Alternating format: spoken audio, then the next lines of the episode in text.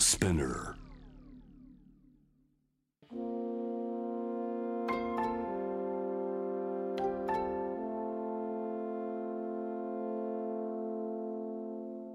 これは誰かの本当の物語。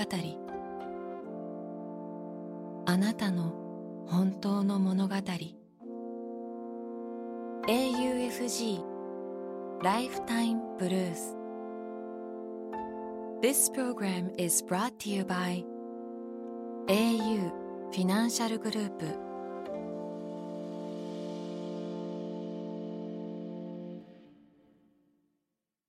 今日一人目のライフタイムブルース。1978年、東京品川生まれ。現在も品川在住。ウェブライターの彼女の本当の物語。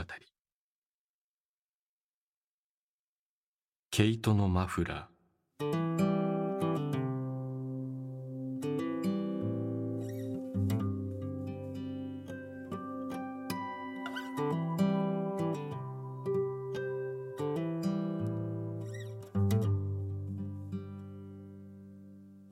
男の子がピンクを着るのが好きなの。亡き母はそう言って、幼い頃、兄にサーモンピンクの服を着せていた。その影響かはわからないけど、私も息子にピンクやイエローを着せることが多かったのかもしれない。特にジェンダーフリーを意識したわけではないのだけど、息子は順調に夢川系大好き男子に育った。昨年、小学校で手編みのマフラーを編むという授業があり、息子は大好きな淡いピンクと紫の毛糸を選んで、生まれて初めて自分でマフラーを編んだ。ニコニコで持ち帰った夢川マフラーを嬉しそうに首に巻いて登校する冬だった。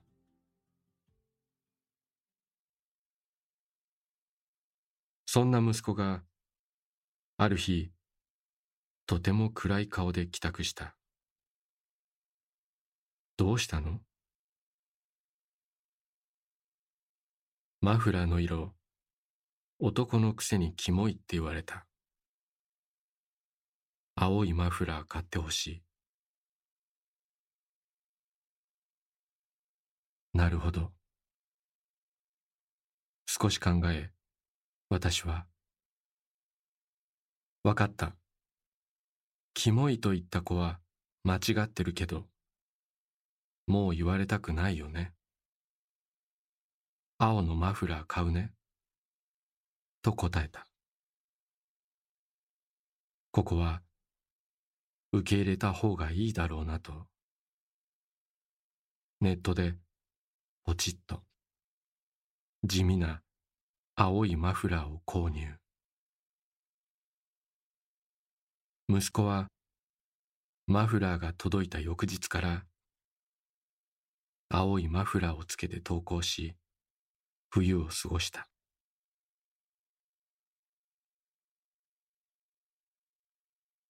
1年が経ち、次の秋、再び自作マフラーを編む授業の日が訪れた。前日になって毛糸を用意していないことに気づいた私は、慌てて、空いてるお店で買ってくる。青か黒でいいよね、と聞く。すると、しばらく黙っていた息子が、明るい表情で言った。あのね、考えたんだけど、やっぱりピンクと紫で編みたい。僕がその色を好きなのは女の子が好きな色だからじゃないの。ピンクと紫は日が暮れていく時の空の色に似てるから好きなの。1年かけて自分で出した息子の答えを知り、思わず言葉をなくした私は、むぎゅぎゅっとまだ幼さの残るその体を抱きしめる。わかった、絶対探してくる。日が暮れる時の空の色の毛糸。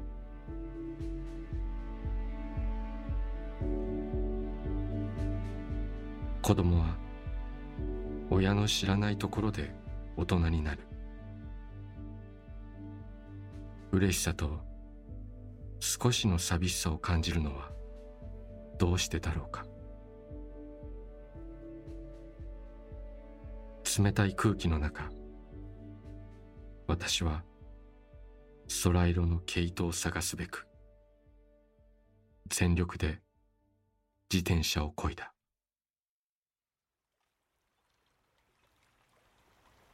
息をするようにあなたの話を聞く。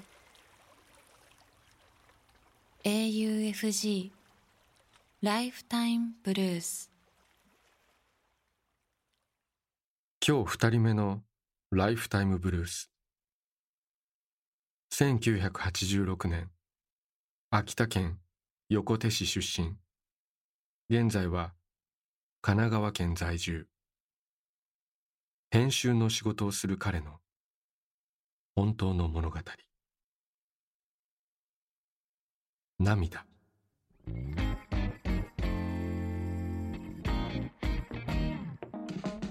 子供ができたと分かった日のことを書こうと思う。その日はフジロック最終日の夜だった。ほとんどのフジロッカーたちと同じように、私は祝祭後の脱力感とともに家路に着いた。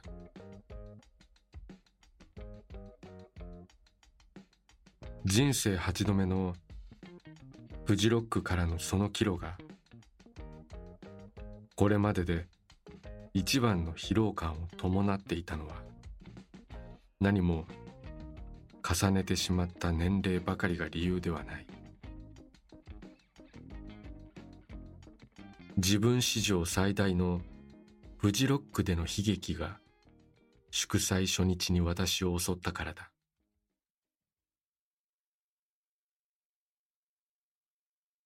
その悲劇とは、フジロックの駐車場で同乗させてもらった友人の新車の扉を開ける際、隣の車にぶつけて傷を作ってしまうという、なんとも情けないポンコツなミスだった。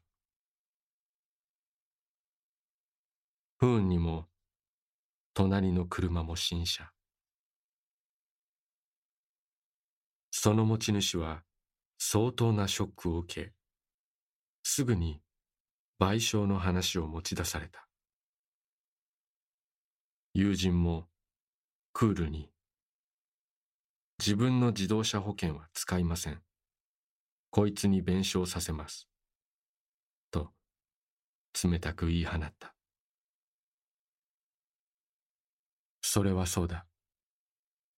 長い付き合いの、今さら過度な気遣いをし合う間柄でもない。てめえのケツはてめえで拭け。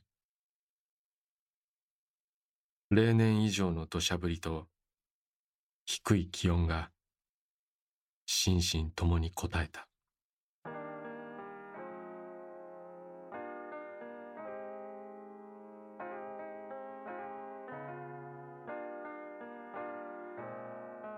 そんなバッドなフジロックから自宅に帰ると、留守番をしていた妻が、自分が苗場で浮かべたのとはまた種類の異なる涙目を私に向け、こう言った。子供ができたかも。妊娠検査薬を手に、妻は今にも泣き出しそうな声でそう言った。私も泣いた。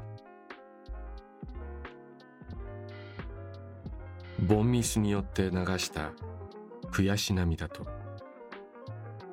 夫婦の悲願が果たされての嬉し涙。一言で涙と言っても、いろんな涙があることを改めて知った。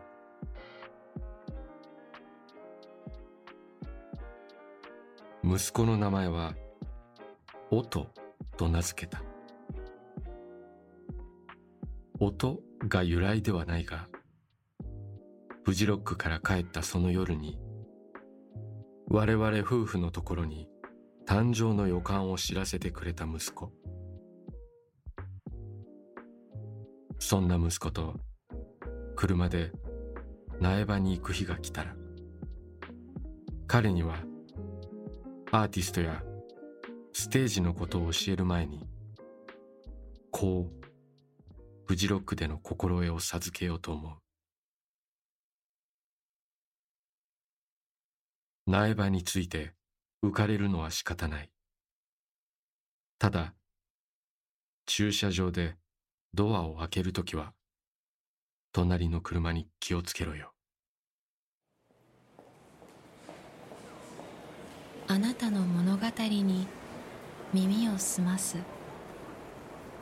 AUFG ライフタイムブルース。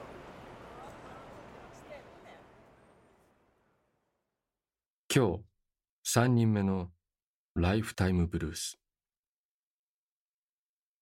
1985年、秋田県横手市生まれ、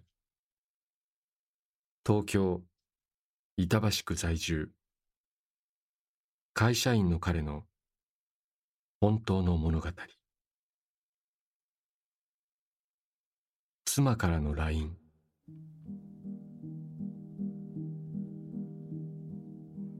一日の仕事を終えて、今日もくたくたになり、そろそろ家路に着くかと上着を羽織ったら、妻からの LINE。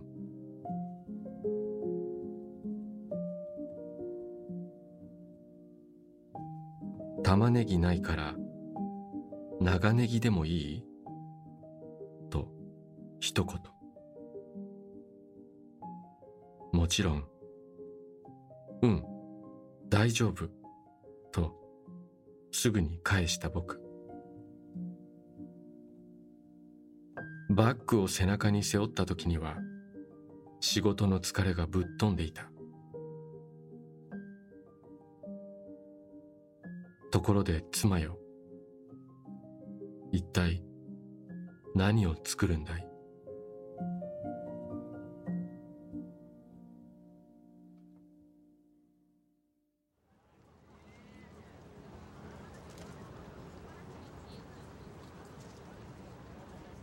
？AUFG ライフタイムブルース。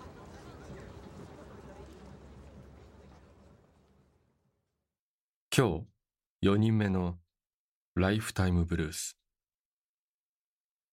1979年、新潟市妙高生まれ、東京世田谷区三軒茶屋在住。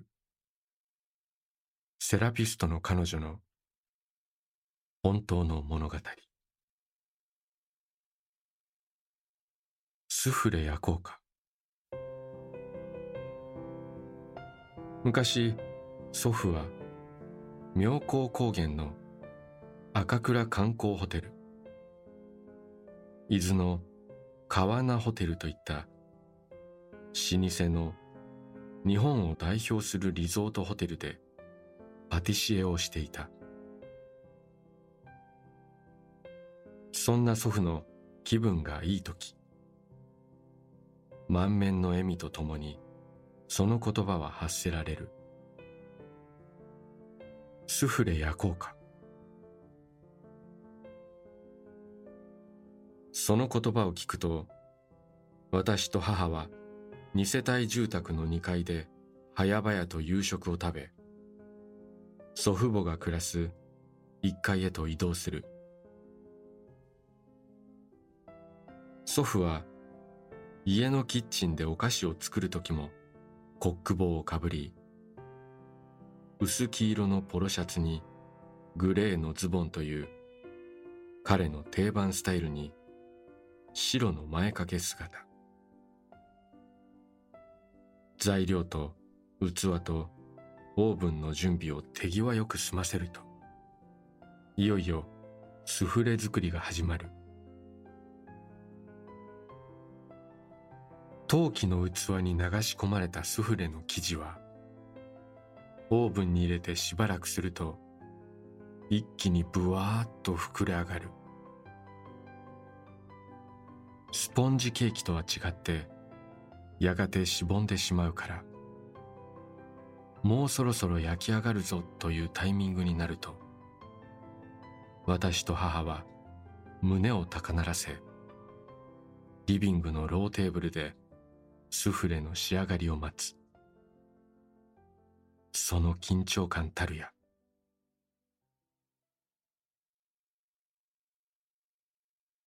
よし、焼けたよ。甘い、いい香りとともに、オーブンから熱々ふかふかのスフレが登場すると、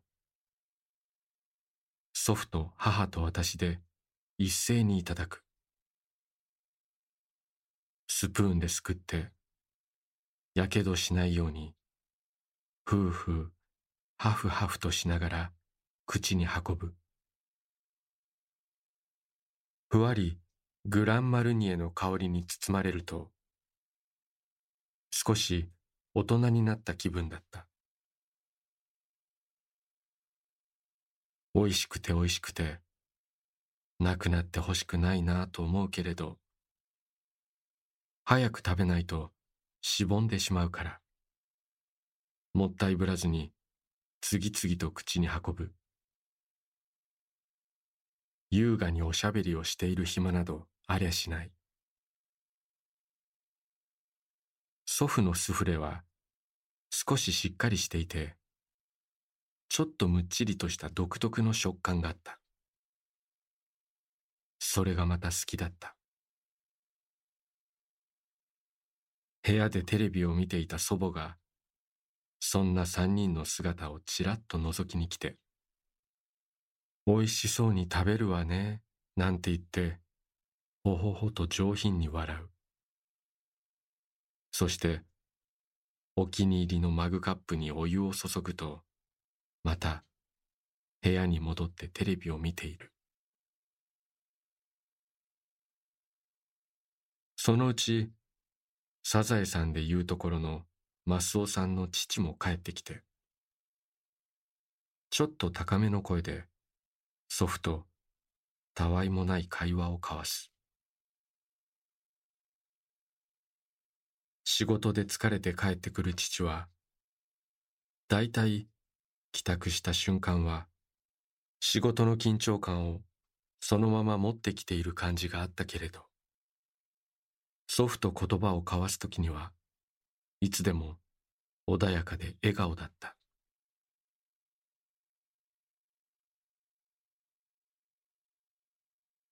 父はホテルマンで、祖父とは同じ職場にいたこともある。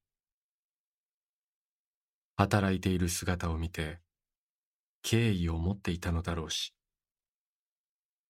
父は祖父を、つまり自分の父親を好きだったんだなぁと思う。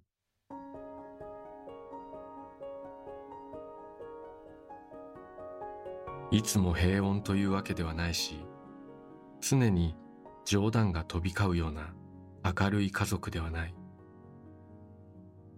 でも、この甘い香りに包まれるひとときは、幸せな家族の風景としていつも私の心の中にある。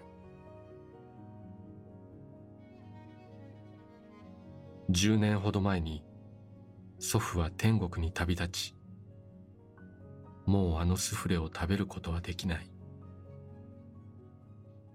時折脳内にあの匂いがふわっと広がると、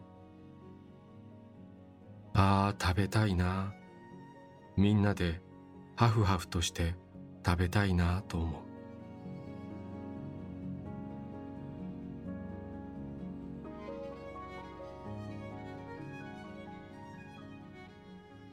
あのスフレ最高に美味しかったね、おじいちゃん。心の中でそう言うと、おおそうかいと優しい祖父の声が聞こえる気がする。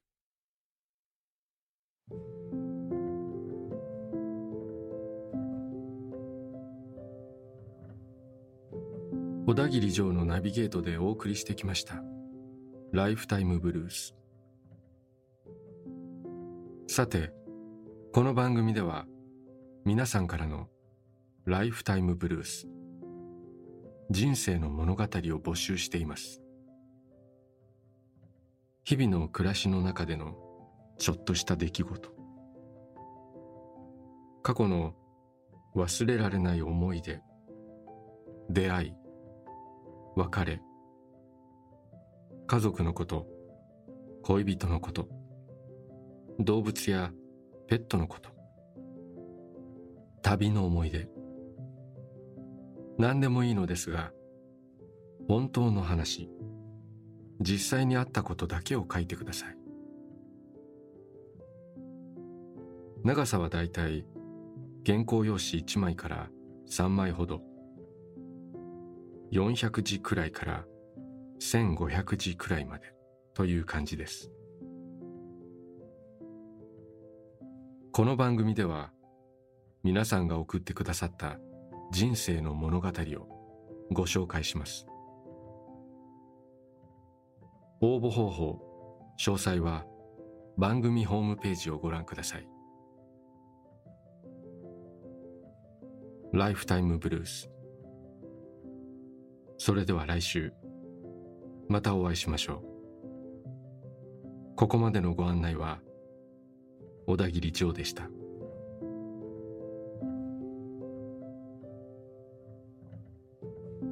AUFG Lifetime Blues.